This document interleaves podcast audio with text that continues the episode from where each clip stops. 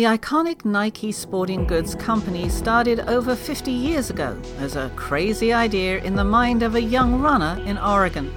Shoe Dog is Phil Knight's personal memoir of the company that started with him selling running shoes he called. This is UExec Business Books. Each week, we highlight the best insights and analysis from top business and self improvement literature. To get more business resources, visit uexec.com here is our pick for this week Shoe Dog. Synopsis The iconic Nike sporting goods company started over 50 years ago as a crazy idea in the mind of a young runner in Oregon. Shoe Dog is Phil Knight's personal memoir of the company that started with him selling running shoes he called Tigers out of the back of his car. Along the way, he learned the importance of assembling a team of brilliant, dedicated, like minded individuals, of focusing on people before profit, and of not being afraid to stand up to challenges and face them on your own terms. In the early days, the Nike management team, the Buttface team, identified strongly with each other and trusted each other. That spirit and ethos came to embody the entire company, where the focus has always been on the athletes and on building trust. The company's us against the world approach helped them to overcome some formidable challenges, losing their main Japanese supplier, solving the problem of uneven supply and excess inventory, and even taking on the government over import taxes sponsoring the runner Steve Prefontaine when he was at a low point in his life gave the young company a formidable spokesman and ambassador for the brand. Deciding to maintain his memorial after his tragic death was emblematic of the people oriented company Nike was becoming. That connection with its athletes continues to this day. The inventions of two of Nike's iconic products, the Waffle Sole running shoe and Nike Air, came from unexpected sources and went on to revolutionize the world of athletic shoes. There were disasters too, like the much hyped Tailwind shoe that literally tore itself to shreds. And there was controversy, particularly the allegations over the use of sweatshops in Asia. Phil Knight and Nike turned each stumbling block into a challenge to do better, to achieve more, to keep winning the race.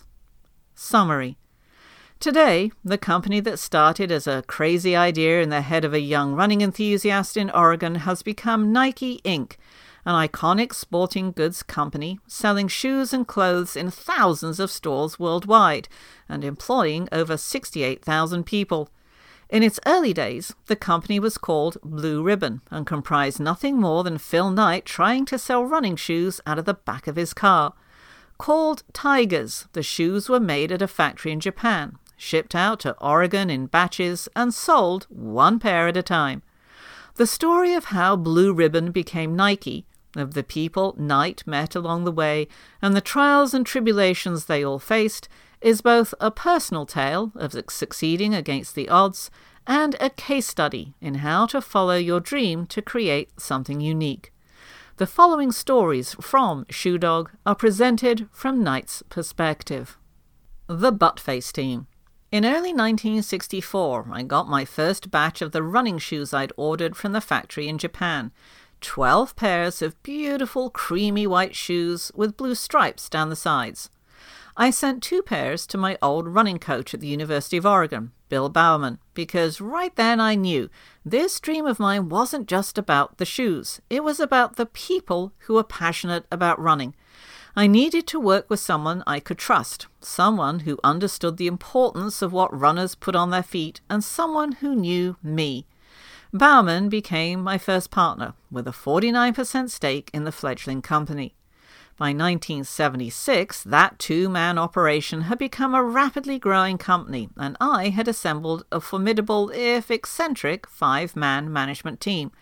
I think it was Jeff Johnson who coined our name. We were the Buttface team. As Johnson said, how many multi million dollar companies can you call out, hey, Buttface, when the entire management team turns around? We were certainly a motley crew. Two morbidly obese guys, a chain smoker, and a paralyzed guy in a wheelchair, and we sold athletic shoes? Yet we also had a great deal in common. We were mostly Oregon guys We all had a deep seated need to prove ourselves, and we also had a strong streak of self loathing, which kept the egos in check. Any one of the team could claim to be the smartest guy in the room, but none of them believed it of himself or of the next guy. Years later, a Harvard business professor concluded that we were lucky to have a team where more than half the members could think both tactically and strategically. In most businesses, you'd be lucky to have even one manager who could do both. I was lucky to have found four of them. Buttface was also the name we gave to our periodic retreats in those early days. We'd reserve a bunch of cabins at an Oregon resort and spend a couple of days shouting ourselves hoarse in a conference room. No idea was too sacred to be mocked. No person was too important to be ridiculed, and I wasn't exempt. My nickname was Bucky the Bookkeeper. It was always us against the world, the guy who had been too fat to make partner at his old firm, the one who couldn't cope in the normal world of nine to five, the insurance lawyer who hated insurance and lawyers, and the guy who had lost the dreams of his youth in a freak accident. We were a bunch of born losers who identified with each other and who trusted each other. That was the spirit and the ethos, not just of the team, but of the entire company. This sense of we're in it together was the glue that kept us going through all the tough times. It also played out in a lot of other ways. For example, by 1979, we had 300 employees and needed to move to a bigger space. But to make sure we stayed true to who we were, the company moved the way we'd always moved. All 300 employees came in on the weekend, packed up their stuff in their own cars, and with the help of beer, pizza, and some of the guys from the warehouse, caravanned down the road to the new space. We were a team, and everyone pitched in. More than just a business. For some companies, it's all about pursuing profits, but for us, the business was never about making money. I believe that if what you're doing ever becomes just a business, then it's a bad business. For us, it was about the athletes, and it was about trust. By 1972, Blue Ribbon had started developing a new line of shoes called Nike, which we were trying to sell alongside the Tigers that we had been making. We had no idea how to get our customers to give these new shoes a chance. We weren't even sure they were all that good. The Tigers were a known quantity, but Nike? What was that? Well, at a convention that year, we stocked our booth with Tigers and Nikes, and were surprised when people actually placed orders with us for the new shoes. Big orders. I remember Jeff Johnson was baffled. Why were buyers willing to put down money for a new, untested shoe? A representative from one of our biggest accounts laughed at Johnson and said, You guys always shoot straight, so if you say this new shoe, this Nike, is worth a shot, we believe. That trust was worth more than any ad campaign.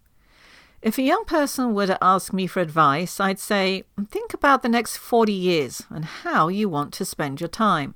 Don't settle for a job or even a career. Look for a calling. If you're following your calling, then the fatigue, the disappointments, and the lows will be easier to bear, and the highs will be like nothing you can imagine. This ethos of being more than just a business informed everything we did. By 1977, we realized people liked the look of our shoes, but they also liked our story, an Oregon firm founded by running geeks. They liked what wearing Nikes said about them. We weren't just a brand, we were a statement. Changing the story. Our Us Against the World story gave us the strength not only to face many challenges over the years, but to take those challenges and turn them on their head. In 1972, we hit a major roadblock. Our main Japanese supplier, Onitsuka, the company that had been manufacturing tiger shoes for Blue Ribbon, declared us in breach of contract for bringing out our own Nike shoes. This was a potentially devastating blow. Could the company survive? I gathered everyone in the conference room and delivered the bad news to about 30 people. Everyone was stunned. They started slumping forward, sinking. I had to do something to turn this around. So I cleared my throat. What I'm trying to say is, we've got 'em right where we want them. Everyone sat up straighter. This is the moment we've been waiting for. Our moment. No more selling someone else's brand. It would be tough, it would be open warfare, but this was our chance to succeed on our own terms, with our own brand. I reminded everyone we'd sold 2 million shoes the year before, and that was down to us, not to Onitsuka. I told them this was our Independence Day. Later, Johnson told me that speech was my finest hour, but I knew what really mattered. I'd told the truth, and I'd used it to change the story. Another big challenge came in 1973. Now we were hitting major supply problems. Everyone wanted running shoes, but the supply was uneven. How could we significantly boost our supply without taking on huge inventory risks? The big guys, Adidas and Puma, they had the same problem. But for an upstart like us, getting the numbers wrong could tip us into bankruptcy. We struggled through the summer to come up with a solution. Then in the fall, I had an idea. We'd solve our supply problems by changing the whole relationship with our stores. We told our biggest retailers that we were launching an innovative new program called Futures. If they signed firm commitments on large and non refundable orders six months in advance, we'd give them a hefty 7% discount. In one step, we'd have longer lead times, fewer shipments, and more certainty. The retailers resisted, but I kept telling them they'd better get on board because this was the way of the future. Between my bold predictions and several eye popping new shoes being rolled out, the Futures program slowly gained traction. Eventually, even the holdouts signed up. But perhaps the scariest and most audacious example of changing the story started in 1977 with an envelope. It didn't look like much, that envelope, but inside was something that started me shaking a bill from the US government for $25 million. The government claimed we owed three years of customs duties because of some obscure old duty assessing method called the American selling price. If this was for real, we were in trouble. No way we could pay a $25 million assessment. That was almost our entire sales number for the year, and even if we managed to find a way to pay the bill, we couldn't keep paying such hefty duties every year. Everything we had achieved would be destroyed. The ASP said that import duties on nylon shoes must be 20% of the manufacturing cost of the shoe, unless there's a similar shoe manufactured in the US, in which case the duty must be 20% of the competitor's selling price. And that's what our competitors had done. Make a few shoes in the US, get them declared similar, and then price them high to send our import duties soaring. We had to fight with everything we had. We put together a legal team, held endless meetings, went to Washington, D.C. to argue our case. The case dragged on and on. Finally, in 1980, I told the team, we need to do something crazy. We need to American selling price ourselves. So we launched a cheap new running shoe, the One Line, a knockoff with nylon uppers and a simple logo manufactured at a plant in the US we priced it low, just above cost. Now, customs officials would have to use this competitor shoe as a new reference point in deciding our import duty. That was the opening move to get the Fed's attention. Next, we launched a TV commercial telling the story of the little Oregon company fighting the big bag government, a runner on a lonely road with a voiceover talking about patriotism, liberty, and the American way. Finally, the closing move. We filed a $25 million antitrust suit in the U.S. District Court for the Southern District of New York, alleging that our competitors were using underhanded practices to try to drive us out of business. At that point, the government initiated settlement talks.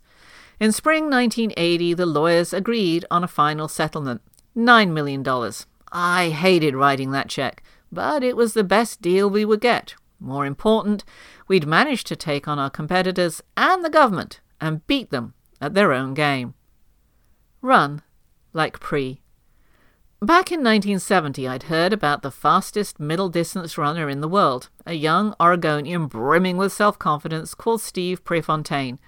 At that time, we were still a small, struggling company called Blue Ribbon, importing batches of running shoes from Japan, trying to figure out how to get them distributed and sold, with no budget for sponsoring athletes.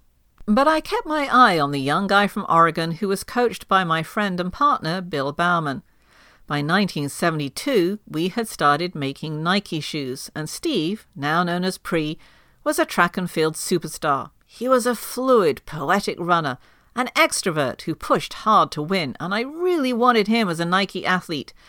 But at the 1972 Olympics, haunted by the terrorist attacks that hit the Games that year, Pre came in fourth. After that, he was despondent, adrift, and above all, broke. So in 1973, to give him a sense of purpose and get him back on his feet, we hired Pre as our National Director of Public Affairs. He was our second celebrity athlete endorser. Our first was a fiery young Romanian tennis player who tore his way through the Rainier International Classic tournament in the fall of 1972 in a brand new pair of Nike match points. His name was Ilya Nastase. After the tournament, I got a hold of his agent and negotiated a sponsorship deal for $10,000. Well, Pre was a phenomenon. He spent 1973 on a cross country road trip, going to track meets, colleges, and state fairs. Everywhere he went, people wanted to meet him, and everywhere he went, he touted our new Nike shoes. He was our star ambassador, holding clinics, serving as a model for new shoe designs, and sending pairs of Nikes to fellow runners with a note saying, Try these, you'll love them. By the end of 1974, he was back in top form, smashing American running records and doing it in Nikes. The last time I saw him was at a meet in Eugene in May 1975. As usual, he was incredible. Going up against some of the best runners in the world, he went into the final laps of the 5,000 meters in second place, and then did what Pre always did best. He dug deep and pulled out some new reserve of energy powering on to win the race. The next morning, I got the call. On his way home from the post race party, he'd lost control of his car, hit a boulder, and died. He was 24. At the time of his death, Pre held every American distance record from 2,000 to 10,000 meters, from two miles to six. But more than an athlete, he was a legend who fired our imagination. He didn't just want to be the best runner, he wanted to break all the rules holding back amateur athletes and help them realize their full potential. Within days, the spot where he had died became a makeshift shrine with people leaving flowers, notes, gifts, and, yeah, even Nikes. We decided the rock needed to be curated. We didn't know how we'd afford to do something like that, but we all agreed. As long as we were in business, we'd find the money for things like that. Pre always said, Somebody may beat me, but they're going to have to bleed to do it. And that became my mantra. Some banker, creditor, or competitor may try to stop me, but they're going to have to bleed to do it. The athlete connection. Right from the early days, we knew that the key to success, first for Blue Ribbon and then for Nike, was not just getting athletes to wear our shoes and clothes, but forging real relationships with them it's one of the things about Nike that I am most proud of. There's something very special that passes between me and most of the athletes that I work with. It's usually brief, but it almost always happens a connection, a camaraderie. It's what I was searching for back in 1962. I'd graduated from the University of Oregon and then earned a master's in business from Stanford, and I was trying to figure out how to realize my crazy idea.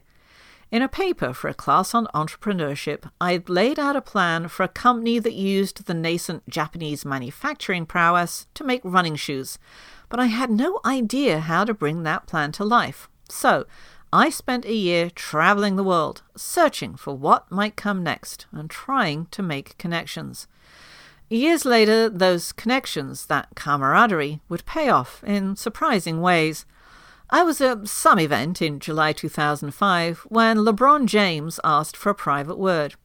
He said when he first signed with Nike, he didn't know much about the company, so he'd been reading up on our history. He'd realized that I was the founder and that Nike as a company was born in 1972. Quote, so I went to my jeweler and had them find a Rolex watch from 1972, end quote. And he handed me a watch. It was engraved with thanks for taking a chance on me. Well, we didn't take that much of a chance, of course. LeBron was pretty much a sure thing. But in one sense, he was right. It's always been about taking a chance on people, about being willing to find the connection. In 2000, my oldest son Matthew died in a freak scuba diving accident in El Salvador. Within hours, the news was everywhere.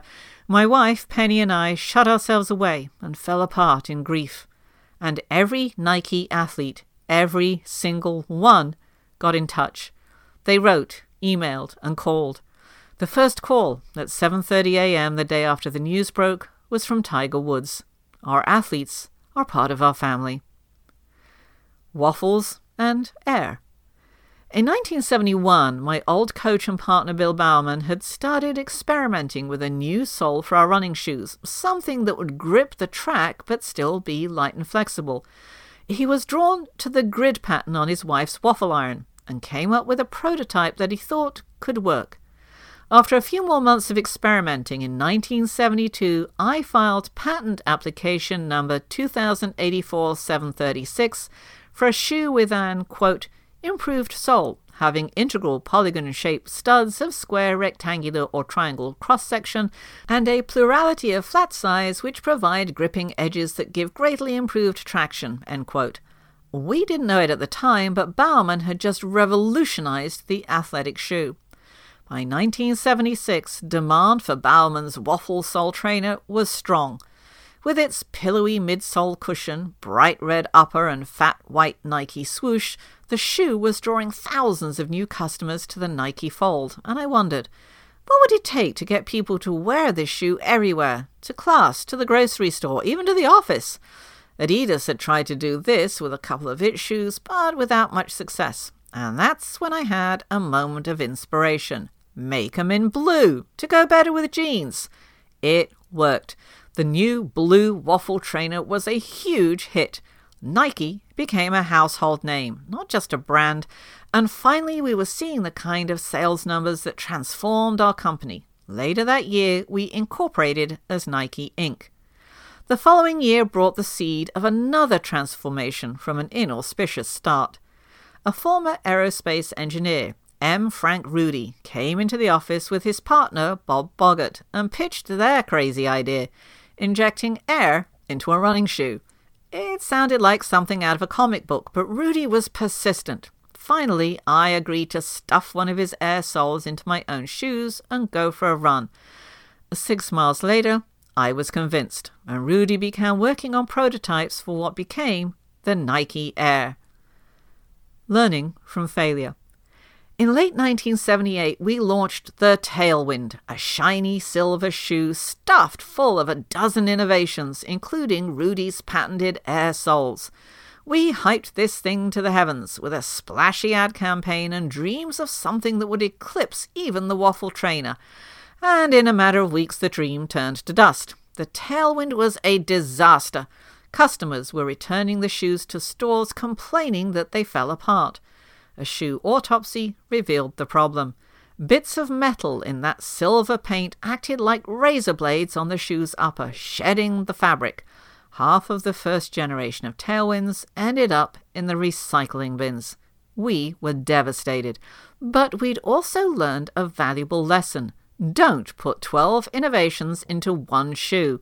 It's just too much for a shoe to carry, and too much for a design team to pull off, too. Ultimately, we were able to move on. Fear of failure could not be our downfall as a company. We'd always known we'd fail at some point. We just had to have faith that we'd do it fast, learn from it, and be better for it. Moving on from controversy. One of the worst periods for me, a time when I felt a deep sense of betrayal, was when Nike was attacked for conditions in our overseas factories. The media talked about sweatshops, but they never talked about how much better the factories were once we started running them, about all the improvements we made, not to mention the fact that we were only renters of those facilities, not owners. Still, I handled the whole controversy badly. I was self righteous, petulant, and angry, which was about the worst possible reaction. Eventually, the company got past its emotional response and realized that whether or not we were being made a scapegoat was irrelevant. The fact was, we needed to do better. So, we decided to show the world just how much Nike could do, using the crisis of bad headlines to reinvent the way our products were made. We would go from being the target of factory reformers to a major player in the reform movement. For example, the rubber room used to be the worst part of any shoe factory, full of the toxic fumes used to bond uppers and soles. Nike invented a water based bonding agent that gives off no fumes, so eliminating most of the carcinogens in the air. And we gave the process freely to our competitors, too. One key development that came out of the crisis was a major effort by Nike to help break the cycles of poverty in the poorest parts of the world. Partnering with the United Nations and other corporations, we created the Girl Effect a massive global campaign to educate, connect, and lift up young girls. Why girls? Well, because the academics and our own hearts told us that helping the most vulnerable to thrive, i.e., young girls, would help everyone. The campaign creates safe spaces for girls to study, organizes against child marriage, and gives girls access to the resources that can change their lives. There were so many things I could have done differently that would have prevented the whole sweatshop crisis, but it has led to something wonderful, both inside and outside the company. Thank you for listening. For more insights and business resources to help advance your career, visit uexec.com. If you're listening on social media, let us know which book to summarize next in the comments.